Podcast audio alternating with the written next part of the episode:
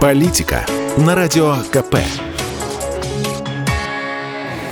Владимир Варсобин для радио «Комсомольская правда». Комитет Госдумы по обороне одобрил поправку, по которой юристам будет запрещено оказывать помощь гражданам в военкоматах при подаче жалоб.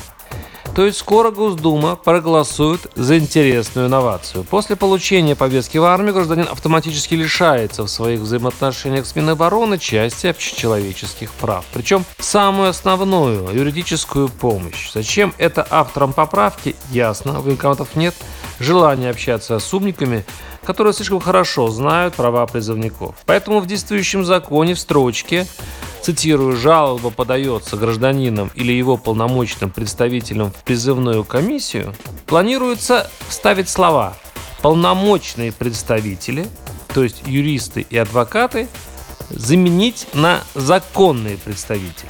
А так как законный представитель есть лишь у несовершеннолетних и не полностью дееспособных граждан, то после 18 лет призывникам придется взаимодействовать с военкоматом по спорным вопросам самостоятельно.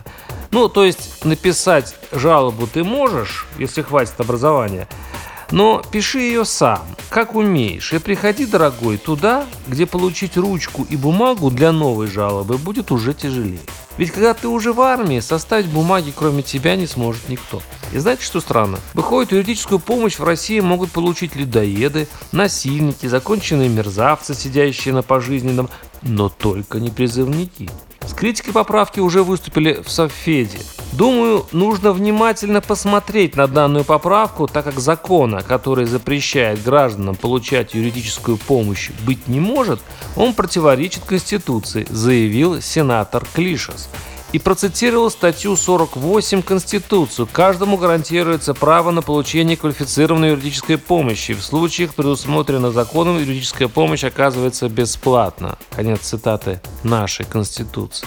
А сенатор Клишес, надо заметить, зря не скажет. Андрей Александрович стал своеобразным предохранителем в системе власти, и каждый раз, когда законодатели перебарщивают, на их дороге вырастает Клишес. Варсобин, телеграм-канал. Подписывайтесь. Политика на радио КП.